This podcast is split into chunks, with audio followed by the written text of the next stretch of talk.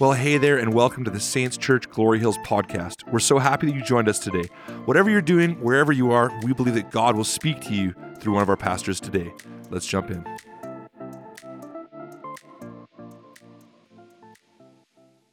So, today, as we get into the word, we're going to start in Matthew chapter 11. And, and I want to go back to just a couple things from last week where we were talking about there is a difference between righting wrongs and dealing with rights and wrongs in the body of Christ and addressing those things where it says if your brother sins against you, you go to them. If that doesn't work, you bring someone else.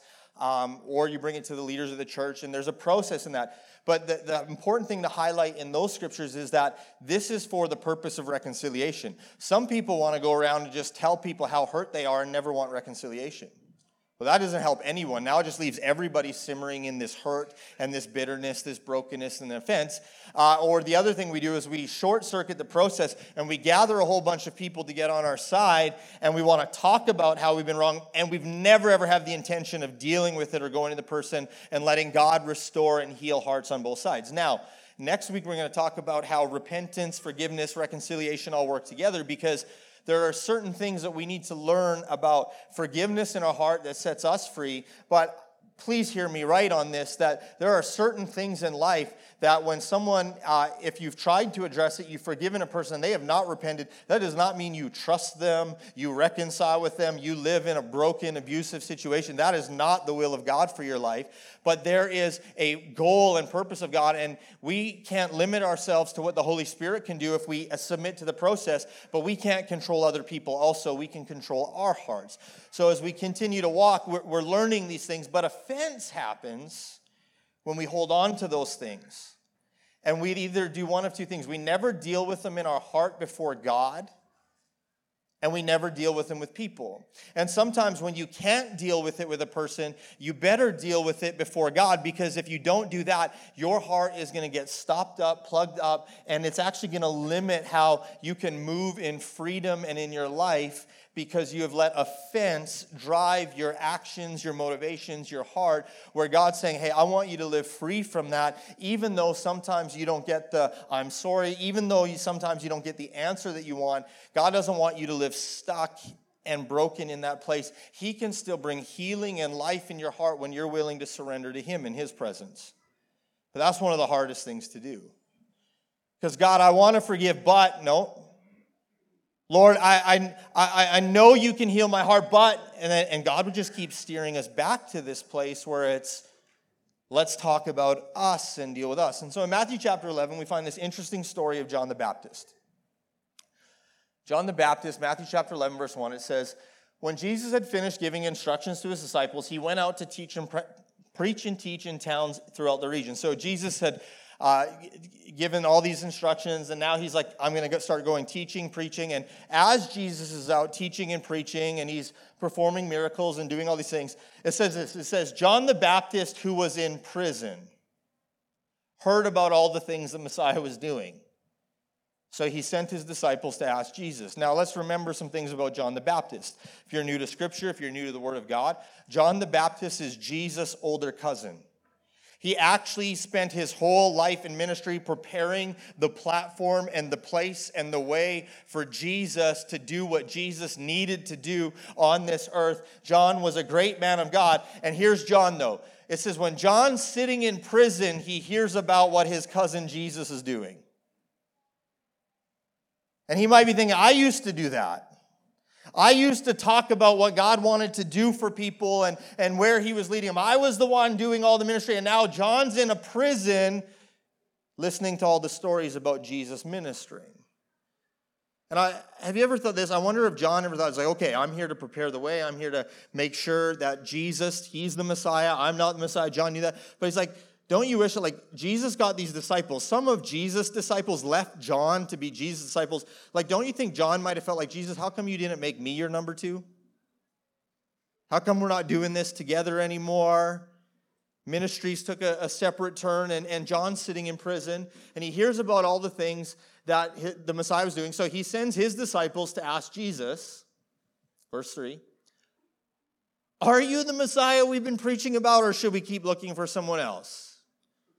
And as a question like, Jesus, I think I know, but my situation's telling me maybe you're not the guy I thought you were. Because my personal expectation might have told me that if you are who I've preached about you and who I, you've, I've said you are, why am I stuck here? That's probably what he's feeling. Verse 4. So Jesus tells them, Go back to John and tell him what you've heard and seen. Verse 5 The blind see, the lame walk, those with leprosy are cured, the deaf hear, the dead are raised to life, and the good news is being preached to the poor. And then he added, God blesses those who do not fall away because of me. I believe in the ESV it says, God blesses those who are not offended by me. Verse 7 as soon as, as John's disciples were leaving, Jesus began talking about him to the crowds. What kind of man did you go in the wilderness to see? Was he a weak reed, swayed by every breath of wind? Or were you expecting to see a man dressed in expensive clothes? No, people with expensive clothes live in palaces. Were you looking for a prophet? Yes, and he is more than a prophet. John is the man to whom the scriptures refer to when they say, Look, I'm sending a messenger ahead of you, and he will prepare the way before you. I tell you the truth, of all who have ever lived, none is greater than John the Baptist, yet even the least person in the kingdom of heaven is greater than he is.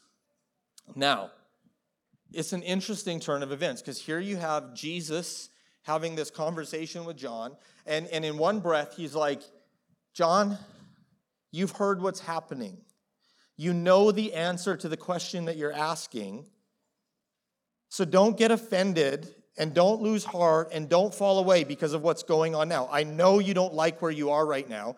And then he turns to the crowd and he actually honors John in front of all of the people. He's like, if you want to know who I am and you want to know who John is, John is the one that the scriptures prophesied about. But it doesn't change John's situation in that moment. And, Jesus starts going through this and he honors John. And, and, and, but he also said to John, he says, John, you, you can't let this offense, you can't let this hurt, this situation you're stuck in become the thing that derails yours and my relationship and your trust in the Father. And what I want you to know today that sometimes when we're dealing with offense and we're, we're not happy with where we're at and when we're not sure about how things are going, there are times we are offended because we have unmet expectations in our life. Have you ever been there? You've been in the place where you said, God, I thought, but then this happened. Lord, I trusted you with this, but then life took a turn. And there are times in our life that we have to deal with offense and our own emotions because we have unmet expectations where God or someone else didn't do for us what we thought they should. And it's not a matter of whether or not God loves us anymore. It's not a matter of whether or not we're fulfilling our purpose or our calling. Sometimes, mixed in all of that, especially when you get involved in levels of leadership, the dimension that you have to wrestle with is God, I want to be where I want to be. And there are dreams and there's purpose and vision. And it doesn't mean they won't happen because they haven't happened yet. But there are seasons and moments and times where you look at your situation around you, your immediate circumstance, and you're living in a season of unfulfilled expectation. Maybe they're for never. Maybe they're for not right now. But you feel unfulfilled. You feel stuck. It seems like everyone else is moving forward in those things. And you can blame that on a person, you can blame that on God. But what you have to be aware of is that when you sit stuck in that moment, in that place, the root of offense would love to take your heart to a place where you stop up relationship with the people you feel that stopped you from getting what you thought you deserve, or it keeps you in a place where you don't actually commune with the Father the way you used to. Because you're like, God, how could you do this to me? I thought you said. And that's a tension in life because when, when you look at the Word of God and the promise of God, and then I believe fully in the, the prophetic voice of God in His church and for people that there is corporate dynamics and callings that God calls us to do. But I feel that the voice of the Lord, the Word of God, needs to come over every individual's life, that they know their purpose, they know why they're here, they know what God wants to do in their heart. But in the midst of that word coming, and some of you have had great prophetic words, I've had so many over my life that still aren't where I think they should have been by now. But guess what? When you're met with that in between season, the question is, how are you going to respond to the Lord? Because just because there's a promise and there's a word and it's delayed or it's left unfulfilled or your expectations are unmet or it doesn't work out the way you thought it would work out, there is there's room for bitterness and hurt and offense to stop us from living in the here and now to the fullness of what God has for us. It actually robs you of the present situation and the things that you can do when you dwell on it for too long. You know, in Luke chapter 15, verse 29, there was this verse. We talked about the prodigal sons last week. The, you know, the one son leaves, he takes his inheritance, he spends it all. The older son stays in the house, but he basically lived as far from the heart of his father as the other brother, because he says things like this. He replied, All these years I've slaved for you, and never once you refused to do a single thing you told me to do. In all that time, listen, this is what he says to his father You never gave me even one young goat for a feast with my friends. And this is, this is the hinge point that the enemy wants us to live stuck with, where when we have unmet expectations, when we haven't been brought into the fulfillment of God's promise for us, we can have all the blessings of his house. We can be in so many things that are good in our life, and our family, and situations. There's bad mingled in with all of that, there's disappointment. But when we carry a heart like the older brother says, God, I'm going to live in an attitude where when I come to pray, when I come and I hear that you want to fulfill things in people's life, or other people get excited because you're you're opening doors and they're stepping to promise, and, and we got to be careful our heart doesn't get to the place like this where we say, God, I work hard and you've never done this for me. It's not wrong to wonder. It's not wrong to desire the fullness of God for your life. It's not wrong to actually believe God for more in your life. But when you live in a place that is so bitter towards God and saying, God, you owe me something, and I'm going to live kind of half mad at you until I get that, it's really going to stop up all the good relationships you could have in that moment. It says the older brother didn't even want to go into the feast. His brother's friends should have been his friends. His dad's friends should have been his friends.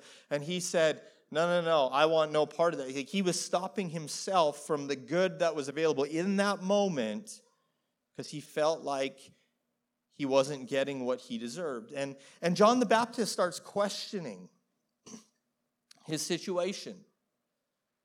He starts questioning Jesus, what are you doing right now? And he, and he asks these questions in, in Matthew 11, verse 4 to 6. He says this He said, Are you the Messiah. And, and Jesus, go back and tell John what you've heard and seen. What did he say? He said, John, the blind see, the lame walk, those with leprosy are cured, the deaf hear, the dead are raised to life, and the good news is being preached to the poor. And he says, Don't be offended by me.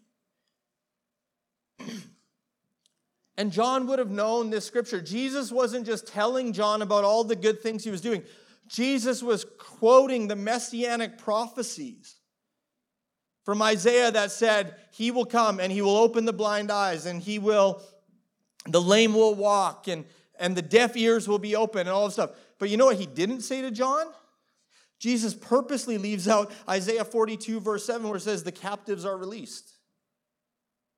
I don't think that's by accident. Because if Jesus would have said, See, John, the lame walk, the blind see, leprosy's healed, Oh, yeah, the captives are released. John will be like, Good, I'm going to be set free. Jesus doesn't even say that to John. He doesn't say, Yeah, John, the captives are released. He says, No, John, don't be offended. John, if you never leave that prison, are you going to serve our Heavenly Father regardless? I mean, that's some tough love. That's the question we have to answer. Because the older I get and the longer I walk with Jesus, what I've had to learn is that when life has good times, when it has difficult times, when you're in a situation, if you don't make the decision long before you question whether or not God is good or He's giving you what you deserve, or if your circumstance lines up with your personal faithfulness, you will question God, even like John the Baptist did and said, Jesus, where are you right now? And sometimes the answer Jesus gives you says, Don't let your heart get bitter. Don't be offended. Don't stop serving me even if I never meet this expectation in your life. And that is tough to live with sometimes. Because God is not trying to withhold from you, but sometimes there are things in life we dream of, we ask for, we desire. And maybe they're from God and maybe they're not. And sometimes God says no. Sometimes God says that's not for you. I'm so glad that you have a heart for that, but that's not, not for you. And, and it happened to guys like Moses. It happened to guys like David. It happens to John the Baptist. Hey, you've been faithful, you've served me, I still love you. You have so much good. You fulfilled your call, but Moses, you're not going into the promised land the way you thought. David, you don't get to build the house. You've done some things that that consequence just has to, I have to keep it clean. It's going to transfer to your son Solomon. You can do other things, David. John, You've done your job. You proclaim that Jesus is coming. You gave up disciples for me. Yes, people are hearing the gospel. They're being saved. You pointed them towards the Messiah. And he's saying, John, at the end of your life, don't get so wrapped up in the one thing that didn't happen that you thought should happen, that you are angry at God and let it stop you from believing you did all the things that God called you to do. Because sometimes when we're offended, it's because we have unmet expectations. Often, I believe that when it comes to offense, the next thing we need to really sink in our hearts and we need to understand is that offense often comes because of an issue we don't deal with on the inside of ourselves.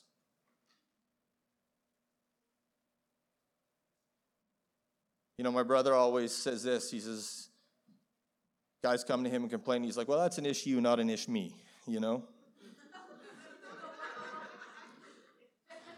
And sometimes people come to us and they're like, this is wrong and that, and I would do it this way. And it's like, well, that, that's your issue, not my issue. And, and, and part of that is sometimes like, I don't want to carry someone else's offense. And, and what we have to be careful is we got to discern in our heart God, is this an issue inside of me, or is this an issue worth bringing other people into because something is actually sinful, wrong, needs to be corrected, or is it just something I'm wrestling with on the inside? Because sometimes things are simply stylistic things, different ways of doing things. They're just the way they are, and there is no intention, malice, or, or, or, or, reason to try and willfully, spitefully hurt someone. And sometimes, because of our own expectations or issues going on inside of us, we can make issues out of things that are actually about things inside of us, not actually what how people have treated us or so on and so forth. They're just being revealed because we don't like the way those things came out. And, we have to get to a place where we're honest enough to take assessment before God and before, our, before in ourselves and, and have enough self awareness that you don't get so self uh, deprecating that you think you're this horrible, worst person in the world. But you can actually be aware of that. I have faults, I have shortcomings, and I know that these are things that I'm going to have to struggle through and pray for and bring before the Lord because it's actually not so and so's problem. This is just things that I still wrestle on the inside and I haven't fully surrendered to the Lord. And we all have days like that. And and we got to be very careful and discerning on how we walk through some of those things. Because I think for the older brother in the story of the prodigal son is I, I actually think one of the reasons he might have been mad at his brother and the grace of God. We talked about this a bit last week that sometimes it frustrates us when the grace of God is so good. Someone can live in sin, they can live how they want, and God just so deliberately sets them free, restores them, brings them in. And sometimes, hey, where's my church people? Like, you grew up in church your whole life, you try to be a good boy, good girl. Like, there's lots of us in the room. Sometimes, though, I, I heard a friend preach on this once, and it's like, I wonder if part of the issue in him was like, well, if this is how easy it is, maybe I should have lived for myself a little bit more. Ever thought about that? Oh, well, if I would have known everything would be instantly restored, maybe I should have left the farm for a few years and lived how I want, lived it up because it seems like there's no consequence. Trust me, there is consequence.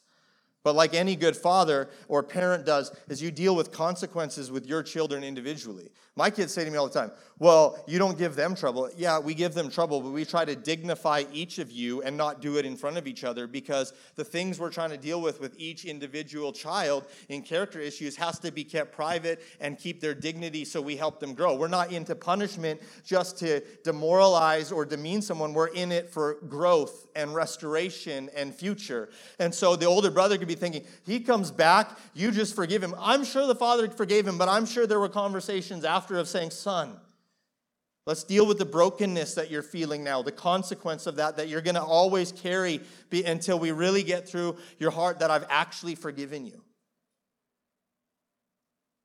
And, the older brother could be sitting there at times thinking, well, if I would have known it was this easy, maybe I, maybe I would have, you know, slept around a little bit more. Maybe I would have threw more, few more parties. Maybe I would have spent more money and thought, well, dad will be there to bail me out.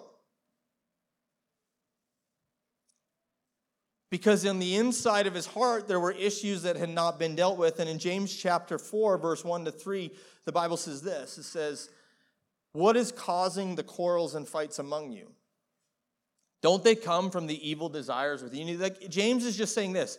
Sometimes when we have these arguments when we have these offenses when we have these fights over things that maybe don't matter in light of eternity and guys there's nothing more frustrating that when you know it's something you got to deal with, and maybe this isn't that important and it's got you all riled up, and then your wife says to you, Well, that's probably just your issue, and do you really want to make this a big deal? Oh, when I hear those words from my wife, does it kill my soul? Not only because I know she's right, it's because I know that there are things inside of me that I have to continually lay down because if I don't, they're going to rear their heads at weird times. And sometimes it comes out at people that aren't even uh, remotely involved and it's out of a past issue. When I moved to BC, my friend who was a pastor there, sometimes we'd talk about things and I'd get angry about something. He's like, okay, well, what is this all about? And I said, well, when you said that, this is what it made me feel. And he said, you have to stop putting the unspoken expectation of former leaders on me. If there's a miscommunication between us, ask for clarity and we'll deal with it in this moment because I can't handle your emotion from a past moment because I don't deserve that. And I was like, kind of shocked. And then honestly, I woke up the next morning, I'm like, thank God for a friend like that. Because he wasn't saying don't have your emotions. He says, when you have them, if you're completely honest with me, I will tell you exactly what I meant, and then we'll move forward from there. Because sometimes you'll say, I, I, actually didn't mean it that way. And sometimes you'll say, Yeah, I did mean it that way, and this is what I want you to do for your job. But at least it was clear. It wasn't passive aggressive, it wasn't any sort of thing. And, and so we, we would talk through those things, but you know that in your own heart, there are things that you have to deal with because there's a war going on inside of us. Verse 2. You want what you don't have, so you scheme and kill to get it. You're jealous of what others have, but you can't get it, so you fight and wage war to take it away from them. You kind of get in your spirit, like sometimes we do this, like, well, if I can't have what I truly desire in my heart and I haven't surrendered my heart to the Lord, I'm going to make sure no one else succeeds or feels joyful in their calling or in their, what God's doing in their life because if I can't be happy, they shouldn't be happy. And we guise it under some sort of weird spiritual, well, stay humble, brother and sister. No, rejoice with those who rejoice. You know, we, we, we kind of like, we, we've leaned into this, and so yet you don't have what you want because why? Because you don't ask God for it. And sometimes I think we're scared to ask God for it because we know God said, well, we got to deal with some things on the inside. Because when you have to ask God for the things that you desire, and if your desires are misplaced, you know the Holy Spirit is going to show you where you have to adjust you. And it's not about everyone else, it's between you and the Lord. Verse 4. Or three, and when you ask, you don't get it because your motives are all wrong.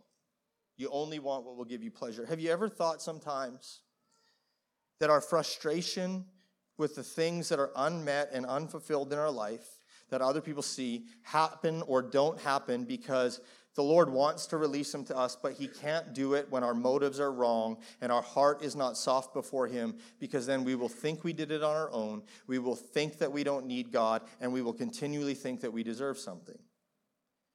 But when we ask of God and we get into that place and we say, God, sometimes I need to deal with something on the inside of me.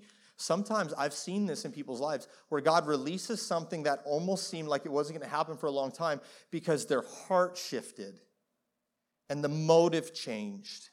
And God says, okay, I can trust you with this because you've dealt with the issue of entitlement. You've dealt with the issue of all those things. And I'm not saying that people in this room that you have all these things. I'm just saying that when we look at the offense that we have, the things that we carry, there are times in our lives we need to get before the Lord And we got to deal with the issues inside of ourselves because we're getting angry, we're getting hurt, we're getting embittered and offended by so many other people and God because we won't surrender ourselves in submission in the presence of God to let Him show us our true heart motives. I said this scripture uh, in, in pre service prayer team rally this morning. So the Word of God is sharp, living, powerful, like a two edged sword, dividing the soul and the spirit. God wants to get your spiritual nature and desires and the call of God in your life separate from your emotions. So he can show you what's what, and he can show you where you're dealing in emotion, where you're dealing in spiritual things. And I, I want you to hear this God doesn't cut to injure or damage you, He cuts so you can clearly see the division between them, so you can heal and be whole and move forward in what He has for you. That cut is like a, a, a skilled surgeon it's not a, it's not a take a gouge out of someone and, and, and all of these things. No, no, no. It's calculated, it's meticulous. It's so if we cut right, things can grow back together and they can heal and they can be whole and they can function the way they're meant to function. But it requires us to go back to the place where we say, Lord, when I'm hurt and when I'm offended, Help me see the issues within my own heart and be honest enough to deal with them in your presence. Because I don't want it to come out on other people. I don't want it to affect my relationships with people. But I'm telling you from experience, this is one of the hardest battles you'll ever have to fight in your walk with Jesus. Because God is asking us to surrender and submit over and over again for the health of our soul, for the health of our future, for the health of people and relationships, knowing that we are human beings born into sin and we cannot do this on our own except by the power of the Holy Spirit. And that's why he says you got to come close. And we read the rest of James last week where it says, So humble yourselves before God. Let him draw near to you in these situations. So, you know, offense can come because of unmet expectations uh, either with God or someone else in our life. Uh, offense can come because of an issue we haven't dealt with on the inside of our house, ourselves. But the last thing I want to leave you with this morning is, is this, is that I often believe and, and what i felt like the holy spirit saying is that when we look at our lives and we, we want to deal with offense and we want to deal with being able to move forward one of the most important reasons to deal with this area of our hearts is because offense will put more distance between you and jesus than you think Offense will put more distance between you and Jesus than you think, not just other people. I was a youth pastor for a lot of years,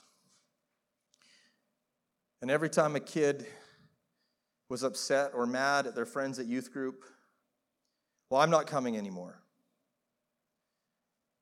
And I used to try to like coddle kids and like, oh, but you should come, it'll be fun, and you'll make new friends and all this stuff. And finally, one day, I was like, why am I doing this? And Brandy's like, you should be, when, okay, when I give illustrations, my wife has told me, sometimes you sound very cold hearted and matter of fact. That's not my heart. But I eventually started having conversations with young people, and I started saying things like this. So if you don't come to youth next week, because they're livid, they're angry, can I tell you what? Your teenage friends and your adult friends will sometimes treat you the exact same way. We just hide it a whole lot better. Anyone ever been there? Passive aggressive texts, didn't invite me to that barbecue, all those things. Matt stole my bike, you know. Can't even report it to the police because he's on the inside and. No, no, but we, we, we do these things where we actually don't realize that our, our, our knee jerk reactions actually put a distance between us and God. And so I started sitting with young people and I said, okay, so you're not going to come anymore because she didn't invite you to her birthday party or someone said something negative about you at youth group. And we had a youth group of like 150 kids at the time. And I said, let's be honest, we had Tuesday night youth church and Friday night activities. And I said, so you're never going to come on Tuesdays again or Friday nights? They're like, no, not at all because one friend offended me. They said something bad about me. And I said, So think about that. You have six to eight opportunities every month to build new friendships and to meet with Jesus. And you're going to stop yourself from hearing from God and what He wants for your life, and leaders who love you, and people who care about you because you're mad at one person. Do you actually see how the enemy is using that to distance you from Jesus? The enemy could care less about your one friendship, and you need to start caring more about getting to a place where you don't stop your own growth in the presence of Jesus. And people do this in church all the time because we will hurt each other at times. We will do things knowingly or unknowingly, right or wrong, and we got to deal with those things. But there will be moments and times where the enemy would take those instances and try and pull on our heart, say, Yeah, you should never go anymore. Why? Because it, if the enemy stops you from the corporate gathering, he stops you from encountering the presence of God he, the way he meant it to be encountered in a room like this. And there have been times I've been offended I've been offended at my pastors. And you go to church and you worship, and you worship because you're a leader and going to set an example. And about halfway through worship, the Lord says, Now, what are you doing? Quit being an idiot and put your heart into it. And then you sit down and you pray, and then by the end of the day, like, Okay, Lord, I got to smarten up, fix my attitude.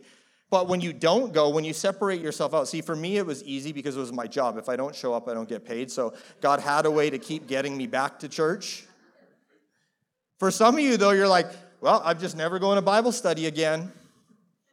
She made the same brownies as me, and I said I was bringing brownies. I'm like, that was blatant trying to take my place in the friend group. I'm never going back again. And because of something like that, you stop yourself from the ministry, the relationship, the flow of the Holy Spirit if He wants to do. And, and I want us to see that offense actually puts more distance between Jesus and us than we know. And in John chapter 6, verse 61, Jesus said this. He said, uh, actually he didn't i leave that for one second but in john chapter 6 jesus is teaching the crowds and so i got to imagine he's got the large crowd he's got the 70 he's got the 12 he's got disciples there and, and, and he stands up one day and he says hey you know you love me and you follow me because i gave you bread to eat He's like, You're only in this for what you get out of it.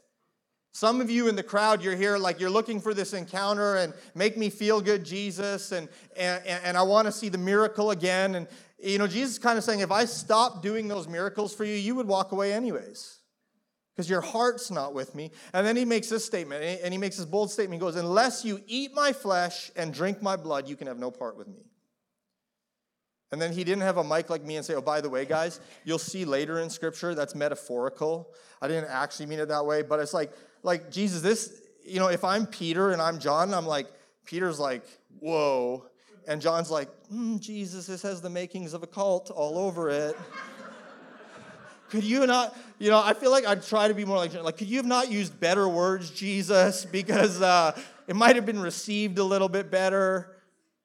And he says, no, no, like, Jesus draws a line in the sand. He says, Hey, when I've asked you to follow me, will you follow me?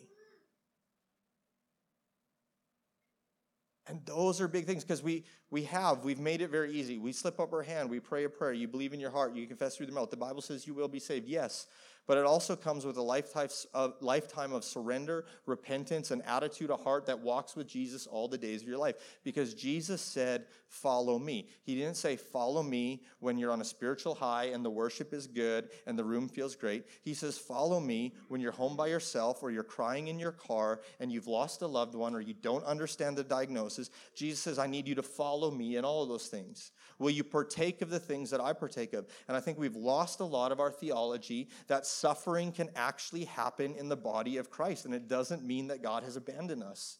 It simply means we have to lean on Jesus more and be more dependent on Him and know who we are in Christ because He is not leaving or forsaking us. But sometimes we walk away because following Jesus gets hard. And so He says to the crowd, He says, Unless you eat my flesh and you drink my blood, you can have no part with me. And it says that many of them started walking away. And then the disciples start murmuring against one another. And they're like, oh my gosh, should Jesus have said that? Should we go stop the crowd? Should we chase them out the door because they're upset? Should we say, oh no, no, just we'll explain it to you later. He it came across as harsh, but it's not no, no. Jesus was saying, like, look, if you're gonna choose to follow me, choose to follow me. And verse 61 says, Jesus was aware that his disciples were complaining. So he said to them, He goes, Does this offend you guys?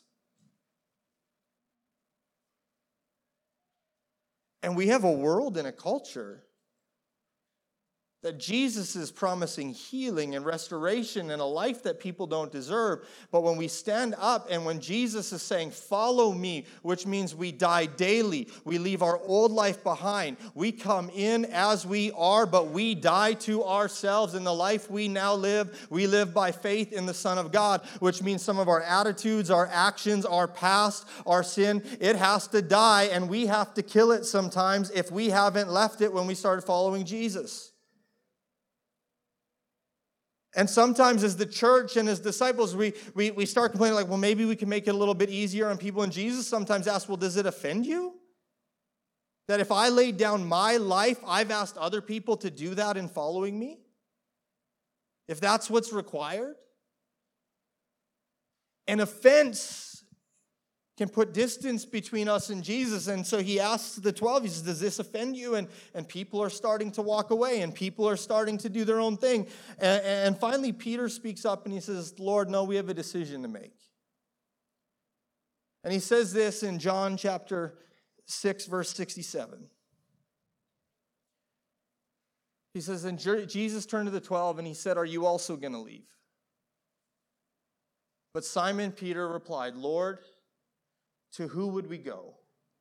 For you have the words that give life. See, Jesus knew that as soon as the murmuring in the crowd, as soon as the questioning, all of that stuff, it was going to put distance between them and him, and many people fell away. The person in relationship that we hurt most by carrying offense is our relationship with the Lord. Because what we do is we've held on to something. We're saying, God, I will follow you and I'll give you everything else, but I'm going to hold on to this even if you ask me to release it. Even if you ask me to forgive. We've said, God, I, yeah, Jesus said, Jesus, w- would you follow me? And he says, well, then, then suffer with me. And sometimes, it's like I've heard the Lord in my prayer life. Are you going to follow me? Yeah, Lord, I said I'll follow you then let that go. And you're like, but, and it's like, where, why? Where's the but? Because it's like Jesus saying, follow me, and I like, but I want, I want to stay offended. I'm going to follow you, but I'm going to hold on to this. He says, well, then it'll be a, it'll be a hurdle or a roadblock or a stumbling block time and time again. And just being honest and vulnerable with you as a leader, as a pastor, time and time again, you pick little things up, and you have to hear the Holy Spirit saying, lay it down again. It's not worth stopping your relationship with me. It's not worth putting distance between us because the minute we say, God, I'll follow you, you can have everything, but there's areas that we won't let Him touch, it affects our relationship with the Lord. And we wonder why we feel a bit of distance and we wonder why we feel like we can't make strides forward. I'm going to ask the worship team to come back up. And so sometimes we're living offended and not happy, but that's not God's plan and his purpose for a life. And and, and I don't want to give some pat answer of like, well, then just just stop being offended, just let it go. Just just don't worry about it. Because those type of statements and those type of things, they they don't help you in your heart. They don't deal with the root issue. But what I'm asking for us to do today is we're going to go back into worship. And I actually believe that one of the first things we can do is we can start expressing trust and faith in God that He's bigger than any of the things we've been dealing with. And as we do that, I want you to ask the Holy Spirit to say, Lord, would you help me?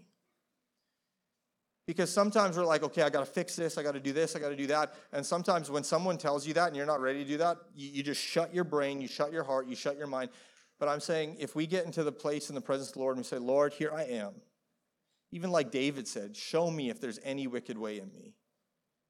Because, God, I'm open to your Holy Spirit, not just because someone read some scriptures or said something from a platform, but I believe the Lord calls us to respond. We don't know how to fix everything all the time. My gosh, I wish I knew how to fix things all the time. It'd be so much easier. When my kids have problems, when my family has problems, if I could just fix it, I would feel so much better. But when you can't, you have to say, Lord, I need your help. And we have to learn to respond in a place where we say, Lord, I'm willing for you to show me if this is just my unmet expectations and I need to lay it down. Sometimes we need to say, Lord, I'm going to come to this place and I don't know how to deal with this, but I know there's probably an issue in my heart. And we say it very carefully and very slowly, and we say, Lord, if you show me the things I need to deal with, would you help me deal with them? Oh, those are painful prayers to pray. Because we, we, we love to believe that we say that once and boom, it's gone. And oftentimes, you pray a prayer like that, and the Lord will allow opportunities to come up for you to practice it. And you're like, no, no, no, I didn't ask to practice dealing with this over and over and over again. I asked you to take it away, Jesus. But it's that humility and it's that coming to Jesus and realizing that life is found in Him. And it's getting to the place where we say, Jesus, no matter how hard it is, I will not let this thing, whatever it is, you fill in the blank, keep me from growing in my relationship with you. And when we come to that place, some days will be more difficult than others, but Jesus can bring a hope and a healing and a path forward that helps us temper sometimes our expectations, sometimes helps us temper and adjust the issues on the inside to say, Lord, I don't know how this is going to work out, but I'm going to trust you. It builds our faith, it builds strength. When we come to Jesus in a place where we just say, Lord, I don't want distance between us, it gets easier and easier because actually the distance would hurt more than the things you need to deal with. But when been apart for a season and you need to lay some things down, it is painful in the beginning process. And that's why we need the Holy Spirit. Hey, thanks for joining us today. If you have any questions or are looking to get connected in any further way, head to saintschurch.ca and we would love to meet you.